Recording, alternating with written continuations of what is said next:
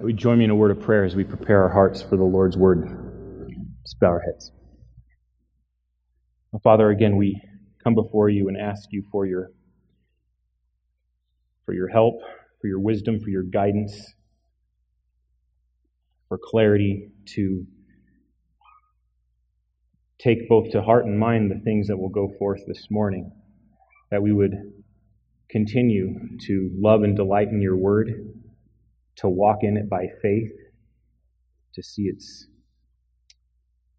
its grace continue to strengthen us, that we may stand against the, the evil day and having done all to stand. Lord, we thank you for this church. We ask that you'd continue to bless us and strengthen us to be a faithful witness in our city and beyond, and that we would continue to love you and to love one another. And we know that your word gives us the strength and wisdom to do that. So, Lord, we do once again ask for your mercy on us this morning, that we would grow in the grace and knowledge of our Lord Jesus Christ. It's in his name we pray. Amen. Okay, guys, go ahead and open up your Bibles to the book of Second Peter. Book of Second Peter. Getting into the third and final section this morning, chapter 3. Uh, we will cover first two verses. So please follow along as I read 2 Peter chapter 3 verses 1 and 2.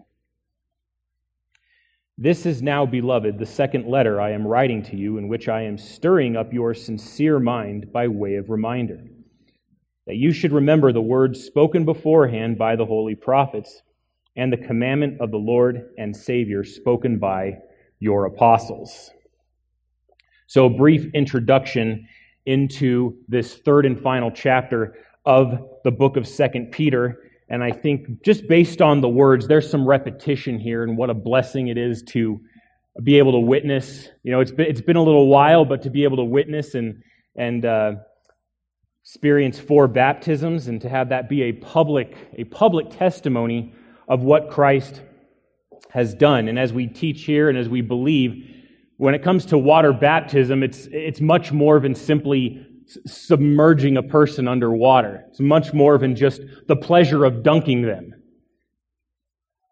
The church comes together to bear witness of the power of the gospel at work, so that when someone stands there and proclaims that they identify with the Lord Jesus Christ in his death, burial, and resurrection, we have a very precious picture of that.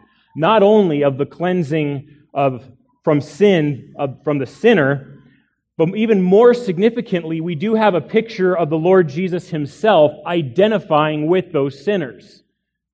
That he has taken our sin upon himself, that he died as an atoning sacrifice, that he was buried for three days and then rose victorious from the grave. And so we have a radical picture of that. God in his sovereign grace bringing life to a sinner who otherwise, apart from the life giving power of the gospel, would remain dead. The reason I bring that up is because it, it gives us an important word, a very important word, significant especially to the second letter of Peter, and that is the word remember. Talked about that word quite a bit. Remember. A very key theme in the mind of Peter. And I want us to remember that. We are able to remember that, to call it to mind deliberately, to remember the death of our Lord, to remember even in the Lord the death of a sinner who is then raised to walk in newness of life. And the Word of God is made clear on that truth. And so, taking that word as well, remember, remember, we can remind ourselves to do that again this morning say that because Christians can be a forgetful bunch. We can put aside, even forget the truth that we have learned, the truth by which we have been discipled, the truth that we are meant to hold on to and refresh ourselves with constantly. Not as a mere passing image in the mind, but remember to the point that it ends up changing our lives. Because we're not, nearly, we're not merely remembering things or experiences. We are calling to mind deliberately truth that will sanctify us and conform us to the Lord Jesus Christ. And so here, Peter repeats himself in these first two verses. If you remember in the first chapter, he says that he desires his people to remember. If you want to draw your attention to the first chapter of 2 Peter, in verse 13, he says this. Now remember Peter's point of view. He knows he's about to die. He is under sentence of death by the Roman authorities. He does not have much time. But he wants to encourage these churches because they are awaiting a very important event in the first century church. That is the return of Christ and judgment. Hasn't happened yet. And so, as, as chapter 3 will indicate going forward, there will be scoffers. There will be mockers who do not believe that Christ will come in judgment. And so he says this to them. Look at verse 13. I consider it right, as long as I am in this earthly dwelling, to stir you up by way of reminder, knowing that the laying aside of my earthly dwelling is imminent, as also our Lord Jesus Christ has made clear to me. And I will be diligent that at any time after my departure, you will be able to call these things to mind. And so, as short as this letter is, Peter believes it important enough to, at the, at the tail end of it, to say in his closing remarks, I, I want to tell you this again that I want to stir you up, stir up your sincere mind by way of reminder. And of course, he will point to that source. And if we really want to divide this first couple of verses, we could simply do it this way. One, I would say an apostle's affection, and the second part would be the apostle, an apostle's admonishment. And think of the place here. Let's look at verse 1, kind of get the flow of this. He says, This now, beloved. I believe that's very important here for one reason, if, if only one reason. It is this. Think about chapter 2. He has just gotten done raking false prophets over the coals. You sense a righteous indignation from him. He is passionate about not only exposing these false teachers, but warning these churches against those false teachers. Knowing their character, knowing their behavior, knowing their unbelief, knowing their apostasy. The church must be resolute and vigilant and stand guard against these, lest they be caught in that errant teaching, especially immature believers, as Peter clearly indicates. That immature believers, in particular, fall victim to these false teachers and all of their spiritual trickery.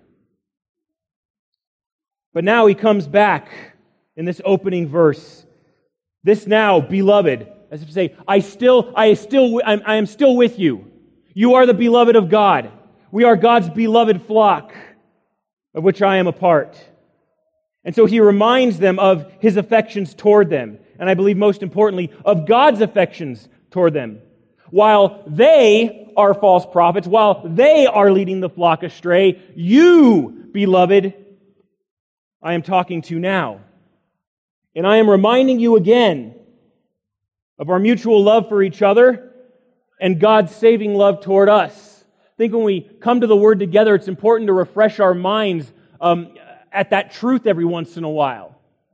That when we hear the Word of God, we are, we are His beloved. So great is His love for us that He has brought us to life in His Son, but He has also given us a new heart by which we are able to hear His Word and understand it and apply it and to delight in it. That's what the beloved do. So you have to remember that. That God has loved us. He has set his saving affections upon us for a particular purpose.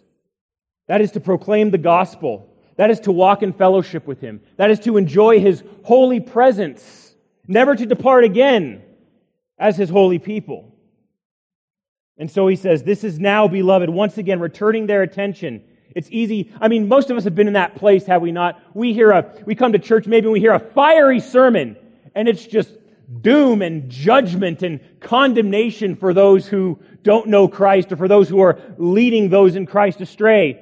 But then he returns us, hey, look, and this is what I do to you today because we've been, we've been neck deep in it, warning against the perils of false teaching and false teachers but just to acknowledge, as Peter does, we are God's beloved. And so together, even now, we hear his voice.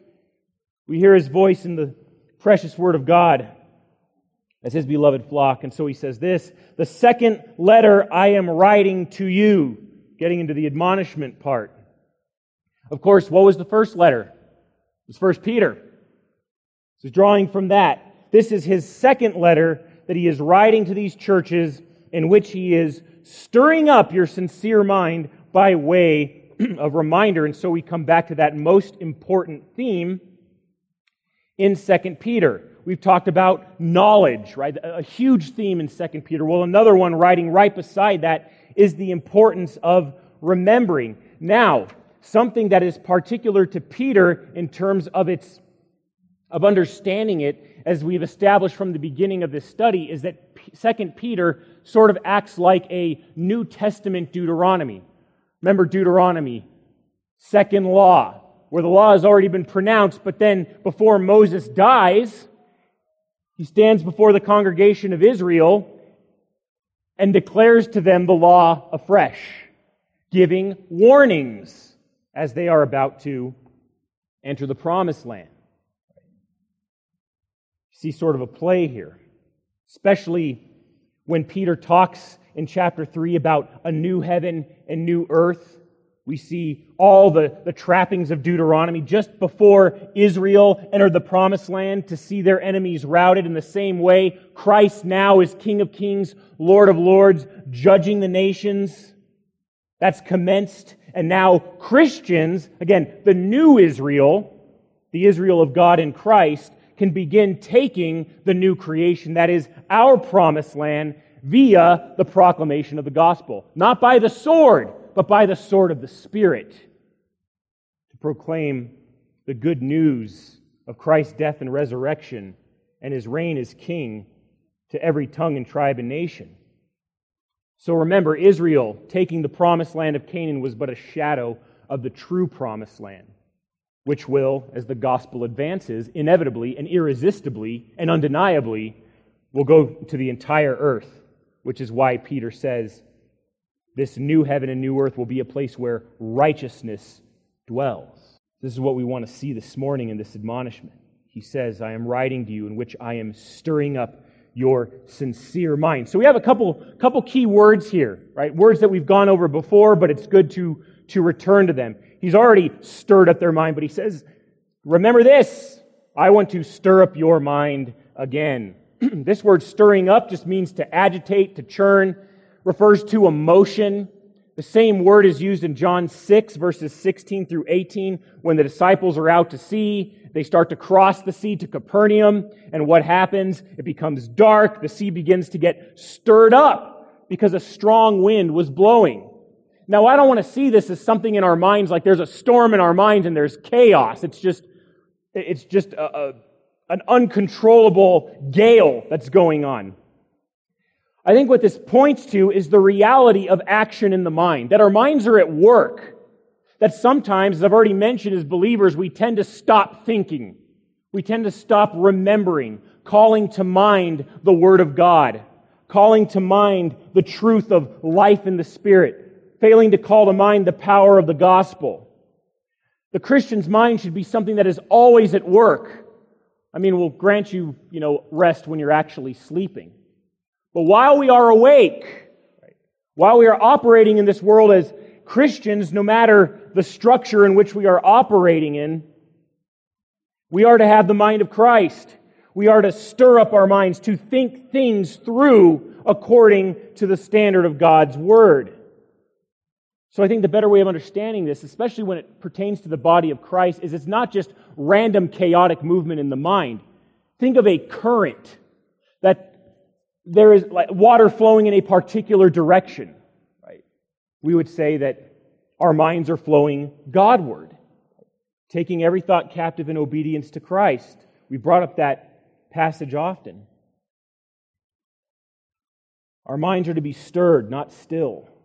You know, that was something that was very encouraging. I saw a bunch of you guys at the rally yesterday up in Denver. Very encouraging to see that. But man, you want to talk about stirring up, right? You saw a bunch of Christians there who were stirred up.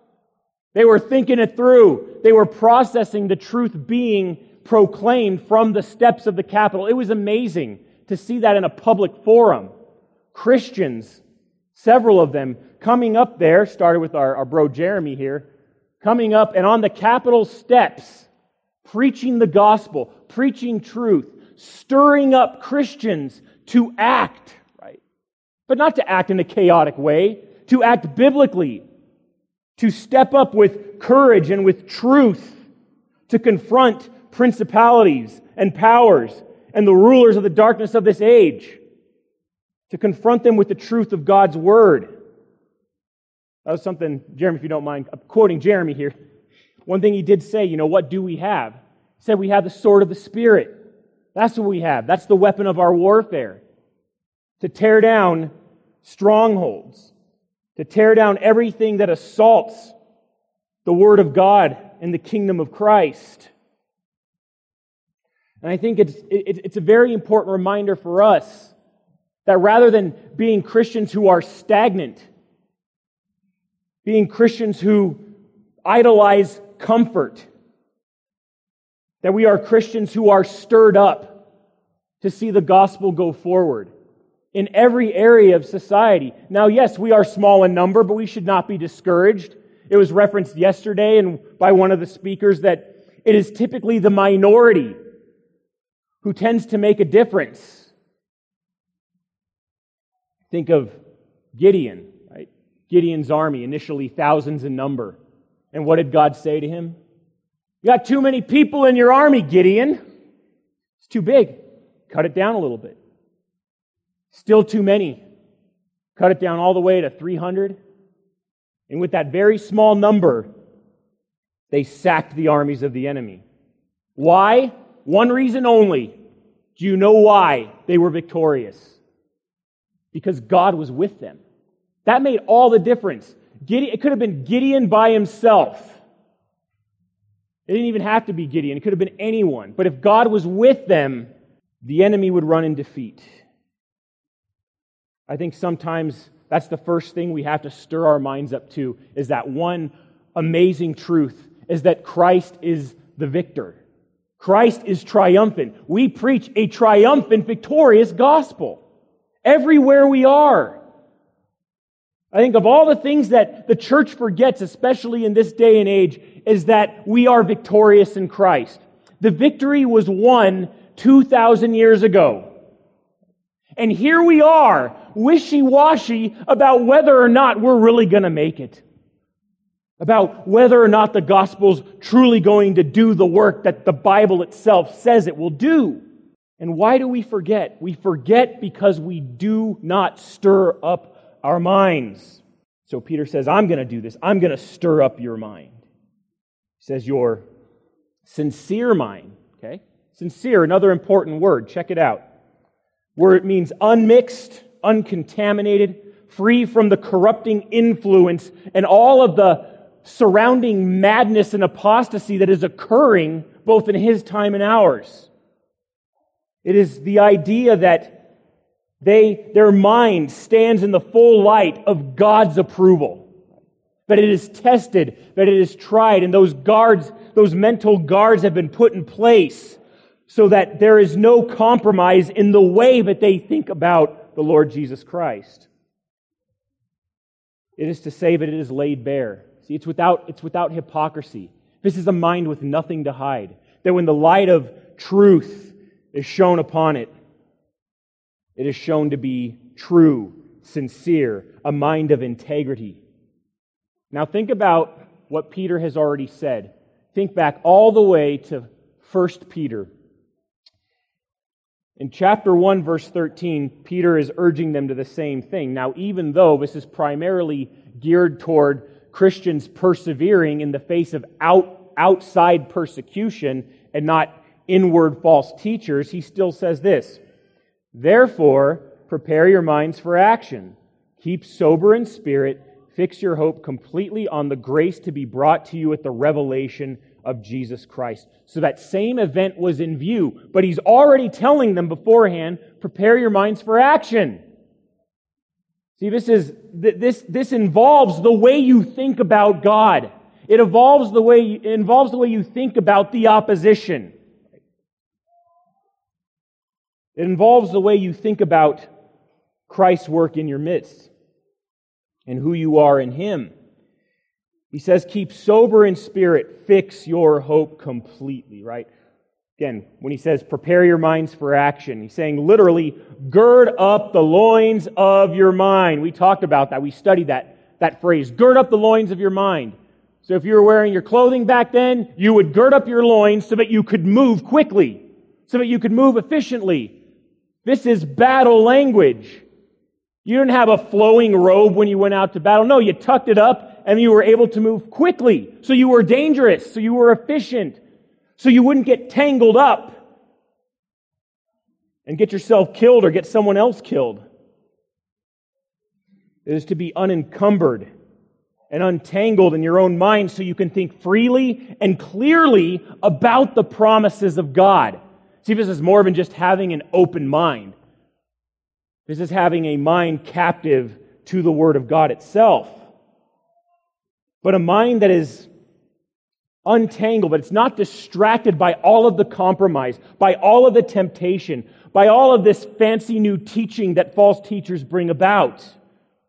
We want to, especially in times like Peter is describing, even in our own day, it is so important that we are able to think in an uncompromised way where we are not second guessing the promises of God, where we are not second, where we're not second guessing the, the validity of His Word.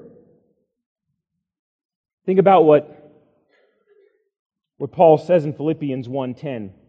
He says this, and this I pray that your love may abound still more and more in real knowledge and all discernment, so that you may approve the things that are excellent in order to be sincere and blameless until the day of Christ Jesus, having been filled with the fruit of righteousness which comes through Jesus Christ to the glory and praise of God Right? sincere and blameless. Same thing going on. Why? Because they're awaiting a certain day. What is that day? The day of Christ. Earlier, he says, I am confident of this very thing. The one who began a good work in you will be faithful to complete it until the day of Christ Jesus. So they too were anticipating this event. Paul was anticipating the day of Christ. And so the admonishments were similar. Be, have a sincere mind. Be sincere and blameless. But look at this in verse 10, once again. So that you may approve the things that are excellent. The only way you can approve the things that are excellent is if your mind is unencumbered and untangled from the things of this world, from all those things which seek to sow compromise within you. But I think what's encouraging is seems that these churches have paid attention to Peter's admonishments from the first letter, that they have prepared for action, that they have kept sober in spirit, that their hope is completely fixed on grace. How do we know? Because by the time he writes a second letter, he knows their minds are sincere. A sincere mind is a prepared mind. A sincere mind is a sober mind. And so, Peter's audience in listening to this as this day approaches, this day of the Lord, as we find out, this day of God, is one that is so key to the endurance of the church. They must remember what has happened. So that's why he says in verse 2 by way of reminder that you should remember, right? Remember. Huge pattern. You realize that the first few instances of remember in Scripture is God remembering remembering his people, remembering his promise. Then God remembered numbers. He calls things to mind. He does not forget his promises. And by his grace, the thing he does not remember if we are in Christ are our sins. He remembers them no more. But think of this just a parallel from Deuteronomy, the words of Moses, by way of reminder. In chapter 4 of Deuteronomy, we read this Only give heed to yourself and keep your soul diligently, so that you do not forget the things which your eyes have seen, and they do not depart from your heart all the days of your life. This admonishment carries over into New Covenant believers. We are to rem- not forget the gospel. We are to not forget Jesus Christ. We do not forget the things our eyes have seen, right? But make them known to your sons and your grandsons. And so that legacy continues what we have seen, what we have witnessed to the power of Christ and his gospel we are to pass on. But we always call them to mind deliberately and regularly, and also confidently. His promises are new every morning. They don't expire, they don't fade with time. Dust and moth do not destroy them. But he says here, back to Deuteronomy 4 in verse 10 Remember the day you stood before the Lord your God at Horeb, when the Lord said to me, Assemble the people to me, that I may let them hear my words, so they may learn to fear me all the days they live on the earth, and they may teach their children. In Deuteronomy 8 3, we read something similar. You shall remember all the way which the Lord your God has led you in the wilderness these 40 years. See, in, in Peter's time, the church is, as it were, enduring their own wilderness. Where we talked about that parallel, the 40 years in the wilderness and the 40 years that, that elapsed from Christ's ascension to the destruction of Jerusalem. There is a lot of persecution. There is a lot of deception. There's a lot of marginalization that Christians are enduring.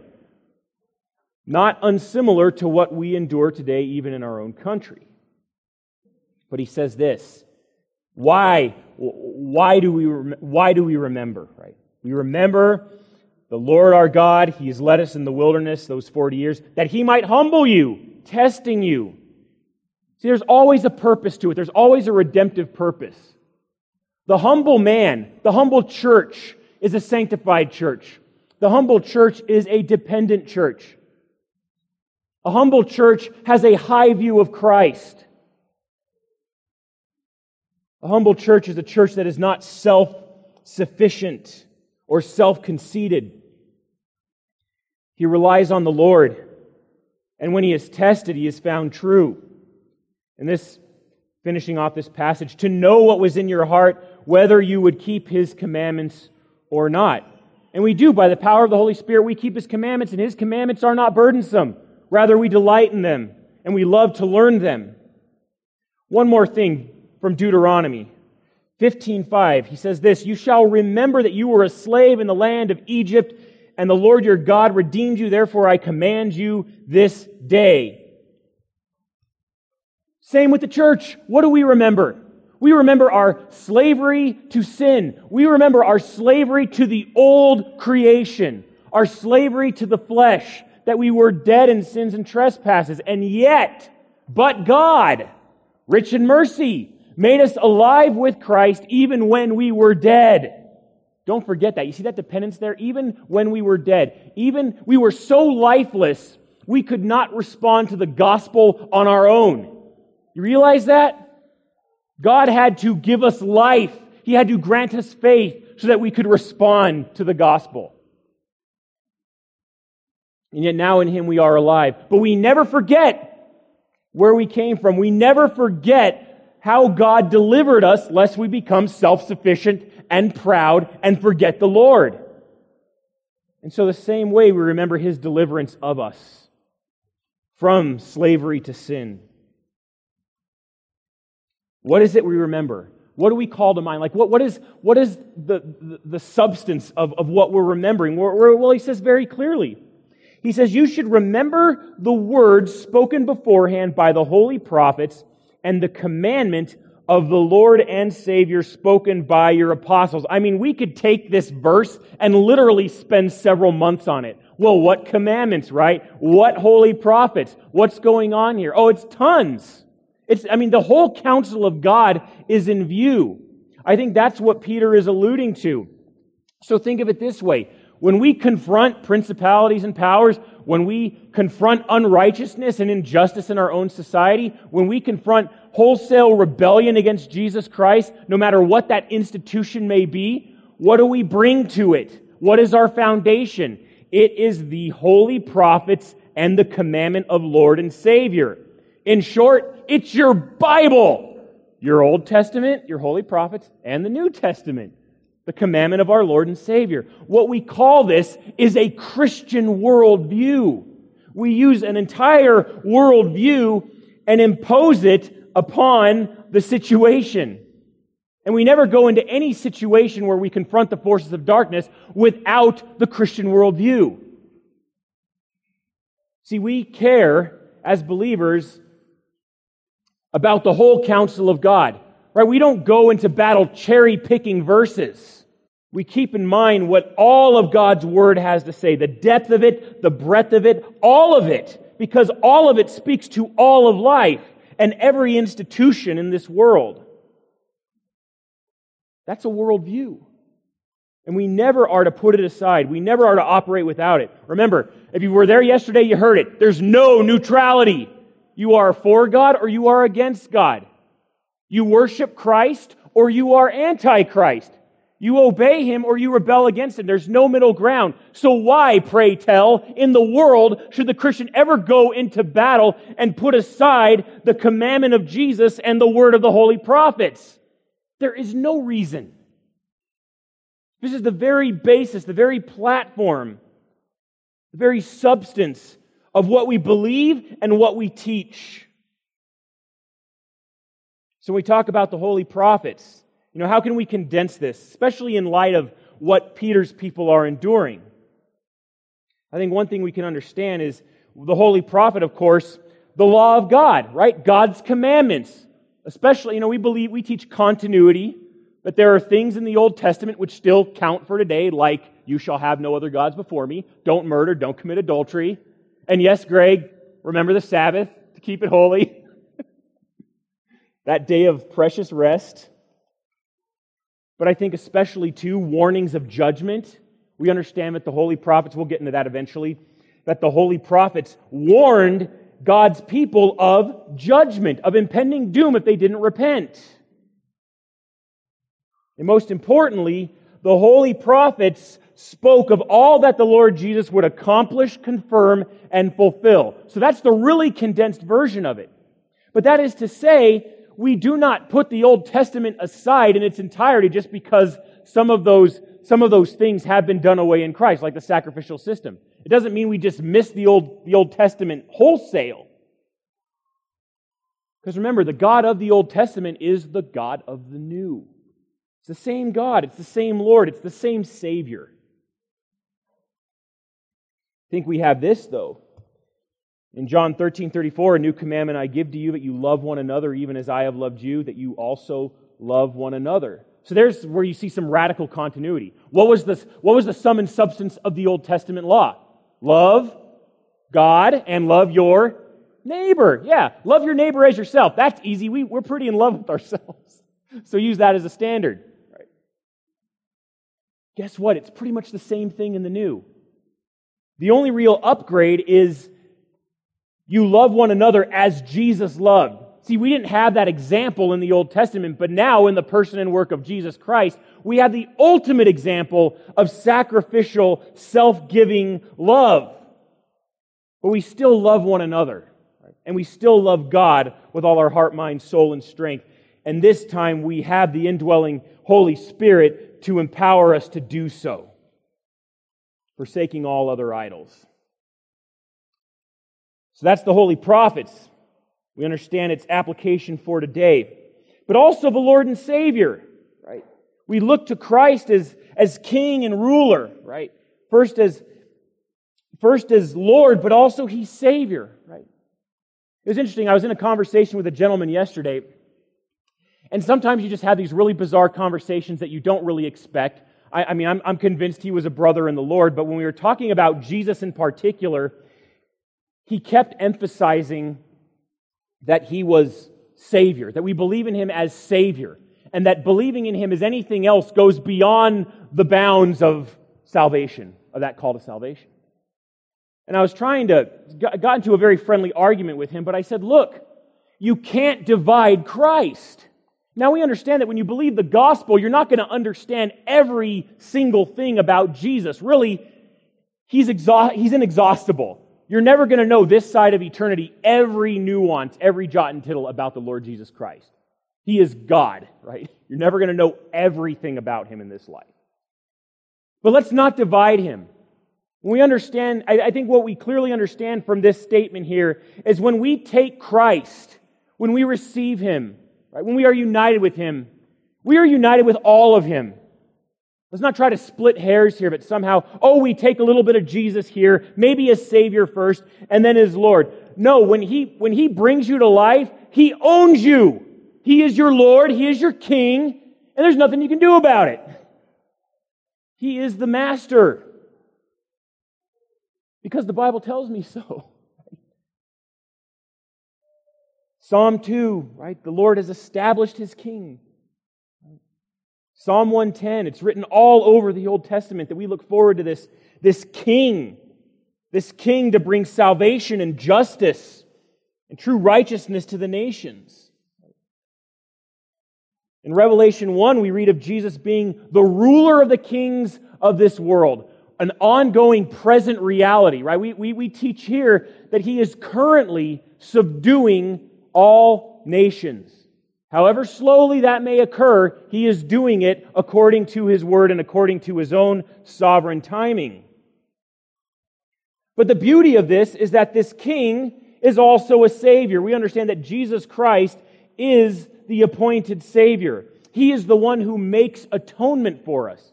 He is the one who saves his people from their sins. He is the spotless Lamb of God upon whom the Lord has laid all of our iniquities. He is the one who gives us life. In Hebrews 10 19, 22, we read this Therefore, brethren, since we have confidence to enter the holy place by the blood of Jesus, by a new and living way which he inaugurated for us through the veil, that is his flesh, and since we have a great high priest over the house of God, let us draw near with a sincere heart in full assurance of faith, having our hearts sprinkled clean from an evil conscience and our bodies washed with pure water. I, I love this. I love this because it, it, it so clearly expresses Christ's saving work, right? That we are sprinkled clean, right? Clean from what? An evil conscience. Even our conscience is affected in salvation? Yes. We are purified by His blood. And we enjoy all of the benefits and fellowship of this new covenant. So Jesus is that Lamb of God. He is the King who laid down his life for his people. He is Lord and he is Savior. And, and that is the joy of salvation, friends. You may not, when you receive Christ, when you are regenerated and come to saving, genuine faith in Him, you may not know every point of doctrine about Him, but you will know two things undeniably about Jesus. One, He is Savior, and two, He is King. You will bow to Him as Lord you will recognize who is running the show now. That's why, that's why when we proclaim the gospel, we confront your rebellion, right? We confront your unbelief because there is a king. There is a king, and you owe him your trust and your love and obedience. The bad news is you can't do it on your own, but the good news is, is that God is powerful to do so, and God is gracious to do so. And so we urge men to repent and believe the gospel. That Christ has done everything necessary to ensure to ensure our salvation from beginning to end. That is who Christ is. He is the Lord and Savior, and so we follow him and we uphold the same commandment. We love God and we love our neighbor not as ourself, not only as ourself, but we love our neighbor as Christ loves us. Listen to what, listen to what Calvin says regarding this. That God may then continually shine upon us, we must devote ourselves to that study. Let our faith at the same time acquiesce in witnesses so certain and credible. For when we have the prophets and apostles agreeing with us, nay, as the ministers of our faith, and God as the author, and angels as approvers, there is no reason that the ungodly, all united, listen to this, should move us from our position by the commandment of the apostles, he means the whole doctrine in which they had instructed the faithful, right? Everything pertaining to the person and work of the Lord Jesus Christ. But I love that. Why should the ungodly, even all united, move us from our position? Friends, we have to quit ceding ground. We have to quit rolling over and dying. We have to stand our ground against the ungodly against those who rebel against Christ and his gospel. But a couple things we can draw from this in terms of this witness that we have from the prophets and from the commandment of Christ himself. There's five T's. We'll get through them quick. Five T's. First, there is unity. We've already talked about this agreement between the testaments. Continuity. The same Lord authors it, the same Lord reveals it, and of course, the same Lord saves. Secondly, there is authority, right? These are not suggestions. These are commandments. Right? This is the Lord's authoritative word. That's why we read 2 Timothy 3:16 that all scripture is breathed out by God and is profitable for teaching, for reproof, for correction, for training in righteousness. You think about that correction. There is an authority behind that correction. Means, meaning that if we do not repent, we will die. Right? That's why we understand scripture is so authoritative. That to disobey it means certain death. Right? There's also this. So when, when Christ speaks, his word is authority. His word is law, but his word is also life giving grace. Third, there is clarity, right? Scripture is clear in its witness, both Old Testament and New Testament. There is no confusion as to who is Lord and to who is Savior. Think about this. Even Jesus clarified this for the sake of, for the sake of men. In, in, uh, in Luke 24 on the road to Emmaus, this clarity is, is brought forth by Christ himself, talking to these two men, and he said, O foolish men and slow of heart to believe in all that the prophets have spoken. Was it not necessary for the Christ to suffer these things and to enter his glory? Then, beginning with Moses and with all the prophets, see the pattern here? The holy prophets, he explained to them the things concerning himself in all the scriptures. And so we do the same thing by the power of the Holy Spirit. We don't, we don't preach law to people so as to burden them. We pronounce the law of God so that they will turn to Christ in faith and be free from its condemnation. So that then the law can be a guide rather than a source of judgment. Fourthly, there is certainty. Speaks of the accuracy of the Word of God. Listen to Psalm 19, 7 through 9. The law of the Lord is perfect, restoring the soul. Now listen to this. The testimony of the Lord is sure. There's no doubt about it. Making wise the simple. You know, you know you are reading a good source when you go from being simple to wise. What does it mean to be wise? It means to understand the Word of God. And it means to understand how to apply it. Listen to verse 8. The precepts of the Lord are right. Well, that's arrogant. That's narrow minded. Well, so what? It's right. Rejoicing the heart. And then finally, at the end of verse 9, the judgments of the Lord are true. They're true. They are righteous altogether. There is certainty. There is a certain comfort that we take in reading God's word that it will do its work, that it is powerful to save, that it, that it sanctifies us that it will never abandon its work in the life of a true believer. Hence, there is the fifth and final one from Isaiah 40, verse 8 stability. That is the enduring nature, the unwavering strength and truth and work of God's word. The grass withers, the flower fades, but the word of our God will stand forever. That is that is the greatness of God's Word. And so I want to take this, and we'll close here pretty, pretty soon.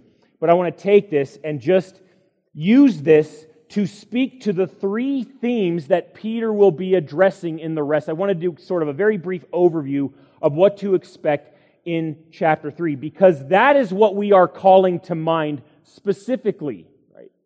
That's what we're calling to mind. Three very quick things, and they're especially useful for us today. But these three themes are this. First, and, and, and I want to explain this through this instruction of remembering. So here's the first one Remember that God, in his righteousness, will judge, right? So this he is faithful in punishing the wicked. That's what we remember about God. Remember that He is faithful to punish the wicked. Yes, the Lord punishes unrepentant sinners. His wrath abides on unbelievers. And that is what is going on here. The coming day of the Lord in verse 3 of chapter 3, that mockers will come with their mocking, following their, after their own lust, saying, Where is the promise of his coming? See, there's a doubt of Christ's judgment. Things are going on as they always have been. And yet, he tells these churches, remember what we have said regarding the day of the Lord. And as we get into this passage, we'll give specific um, Old and New Testament scriptures pointing to this reality, this impending reality, this day of judgment.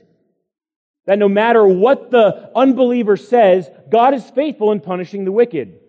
He will vindicate his own word and he will vindicate his people. So he's faithful in punishing the wicked.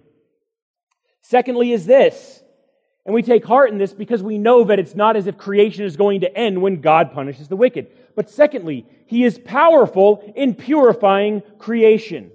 So in verse 10, it starts this really amazing description of not just the day of the Lord, but what will result from it. A new heavens and new earth where righteousness dwells, verse 13. That is the Lord purifying creation. Remember, it's not as if he's going to blast everything to smithereens and start from scratch. No, even creation, right, is going to be exalted, is going to be restored far as the curse is found.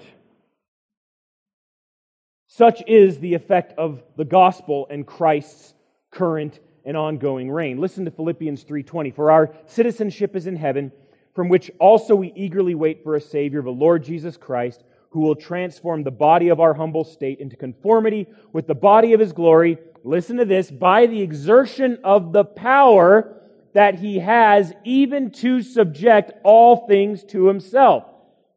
Right now, we are living in the dispensation of subjecting. That is what Christ is doing. He is right now ruling from his throne at the right hand of the Father, subjecting all things to himself. Now you may think, oh, well, think, look around, things are getting worse. Are you going to trust what you think you see, or are you going to trust God's word? Because as far as we can clearly tell, God's word is going forward. The gospel is advancing. And nothing is going to stop it. And we need to refresh our minds with that truth, with that certainty, so that we can be prepared for battle and not shrink back in cowardice. Christ is subjecting all things to himself. And he's doing that. He's using us to do that because the way he is subjecting all things to himself is the gospel. Finally, thirdly, he is merciful in perfecting his people. See, we sort of have the cosmic bird's eye view of this, all of creation being restored and exalted. And then he works in us on a personal level right? That is why at the, at the end of chapter 3, he talks about, look at verse 14. Therefore, beloved, since you look for these things, be diligent to be found by him in peace, spotless and blameless. Well, how do we do that? But by the work of the Lord in our own hearts. And then he says, don't be carried away by the error of unprincipled men and fall from your own steadfastness. But then this, but grow in the grace and knowledge of our Lord Jesus Christ, Lord and Savior, Jesus Christ. See, that's God's mercy at work, giving us everything we need to be perfected in Him. So those are the three primary themes that we are to call to mind constantly. Now think about that. God sanctifying His people, God judging the wicked, God restoring and renewing creation, those are three enormous themes in Scripture. I would defy you to try to find a few bigger themes, right? This, th- th- these are things, these three in particular, and there may be more, but these three are so key to the endurance of the church. These are thing, three things from time immemorial that those who claim Christ as Lord and Savior are to constantly stir their sincere minds up by way of reminder. To never forget this, right? The Christian who grows lax in reminding himself of these things is a useless Christian. And we don't want to be useless, we want to be useful in the hands of the Redeemer. And so as we go forward, in closing our study of 2 Peter, we will call those things to mind God's faithfulness, His power, and His mercy. And I trust that the ministry of the Word itself, as His Spirit works in our own midst, we will be well equipped to continue to stand firm, to stand strong, and to stand faithful against everything that rebels against our wonderful Lord and Savior, Jesus Christ. Let's pray. Father, thank you again uh, for your love and goodness to us. We. Uh, just to get a, a, brief overview of this of this chapter. So many more texts we could have consulted, but we will we will uh, we know that you make all things beautiful in your time. So uh, we trust in your provision, uh, the the activity of your Holy Spirit, in making us of one mind together as we strive uh, in His power uh, for the gospel, for the glory of our Lord, and uh, Lord for the perfection of your people. We, we, we can rejoice in the fact that you have not forgotten us, you have not left, left us out, that even though we were once sinners, Christ died for us. And that more than snatching burning brands out of the fire, you are shaping us, you are conforming us into useful instruments, ones whose sole purpose is to bring you honor and glory, and we delight in that calling. And we ask, Lord, especially in light of the events of yesterday in Denver and the, and, and the passages of unjust laws and our desire to confront an unbelieving society with the gospel. We, Lord, we, we so badly want to rely on you, to depend on your, your strength and not our own. And Lord, whatever it takes to, to humble us, and even we, we, we pray this with some, with some holy dread, do whatever it takes that that may happen. Um, that we would trust in you and no other and not in our own not in our own ideas, not in our own strength and wisdom, not even in our own creativity. Lord, we want you. We want you to be all in all in our body, that you alone would be glorified. And we thank you, Lord, ahead of time because we know you are faithful and we know you will do this work in helping us stand for, for righteousness and to stand for grace. And in this, Lord, we pray in faith. In the name of Christ our Savior and our Lord. Amen.